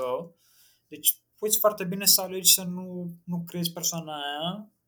Dacă ai timp, verifică informația aia și sunt foarte, foarte mari șanse să afli că e o informație uh, falsă, în cazul ăsta. Nu știu, din nou, nu reacționa, așteaptă, da? Dar vor fi alții mult mai pricepuți. Unii spun că eu, eu cred că sunt alții mai pricepuți decât mine și am și prieteni în zona asta care se ocupă și își dedică și ei timpul sau conținutul pe care îl, îl creează ei pe Facebook ca fiind uh, această spargere a unei fake news, explicarea lui și de, de ce e fals. Și ok, poate dacă nu găsești explicația acum pentru el, sigur că m, alții uh, îl vor găsi. Deci oricum, oricum se ocupă cineva de asta. Adică să nu ne, ar, să nu ne armăm. Dacă nu se ocupă, din nou, e mai sănătos pentru tine să nu crezi orice. Practic rămânem la aia cu nu tot ce zboară, nu orice zboară se mănâncă. E mai degrabă așteaptă și, și ai răbdare. Îți mulțumesc mult, uh, Paul, pentru că ți-ai luat timp din timpul tău să stăm de vorbă pe, pe tema asta destul de apăsătoare a prezentului. Te rog, și a din... Și să știți că stau prost cu timpul, trebuie să fiți recunoscători pentru asta.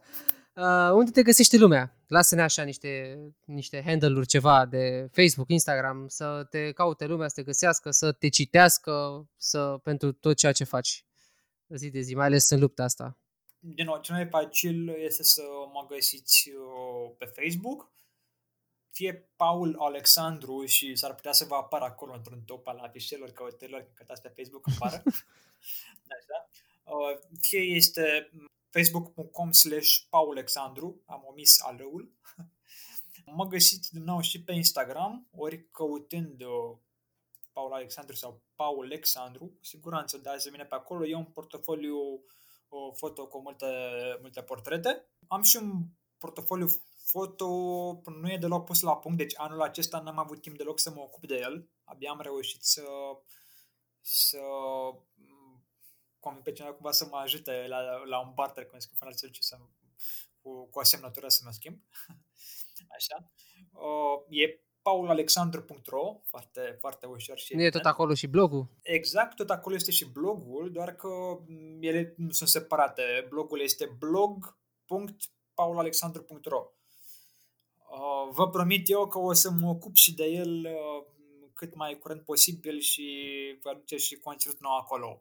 Uh, acolo, mm, ideea mea pentru blog a fost aceea de, de a nu neapărat de a sparge un fake news, cât de, din nou, a rezuma, a pune la oaltă mai multe spargeri de, de fake news și așa mai departe. Și de aceea mă tot, mă tot chinui și tot pun multe informații deoparte ca să folosesc 10 informații pentru a crea una bună. E o luptă nebună. Da. Și o muncă uriașă. Da, da. I know. Și, și cam asta este. O, cu siguranță dacă mă găsiți pe Facebook o, veți găsi, eu mă ocup de multe lucruri. Adică pe lângă newsletter de bine, la care vă puteți abona, nu știu dacă are ăsta acum să-l dau sau ceva, mă găsiți pe, pe zonă. Veți găsi, uneori am rezumate, eu colaborez cu un site de presă și fac rezumatele pe pe care le făceam eu, le fac în fiecare seară și poate le găsiți acolo. În fiecare miercuri seară sau joi dimineață am un calup micuț cu niște noutăți digitale. Măcar după săptămână s-ar putea să găsiți o fotografie mai frumușică așa de la mine, de toate toți. și da, sper că am fost, uh, nu știu, explicit în ce s-a putut. Dacă nu, oricând sunt disponibil la, la a întreba, la, pardon, la a răspunde a întrebărilor uh, cuiva. Deci, dacă, practic, dacă știți, dacă, da, dacă aveți întrebări, vă duceți la Paul, cu mine n-aveți nicio treabă, eu doar v-am oferit așa, mie cu, bineînțeles, cu accepțiunea lui Paul, că a venit să ne vorbească, că până la urmă, na, fără el nu se putea, da. Uh, v-am oferit așa o, știi, cu sneak peek. Ați aruncat așa un ochi printre, printre ușa întredeschisă, așa. Mersi încă o dată, Paul. Da. Mulțumesc foarte mult și eu și ne auzim și să ne auzim cu, cu bine. Cu bine și cu, cum ar veni, cu, cu mult bine. Să trecem să trecem exact. pe asta. Și aveți voie de, aveți grijă de voi și mai ales aveți grijă mare ce citiți pe internet și ce conținut consumați în cine aveți încredere. Așa Seara să bună. fie. Mersi tare că ai reușit să ajungi până aici. Dacă ți-a plăcut ce ai ascultat, atunci nu uita să te abonezi și să dai mai departe.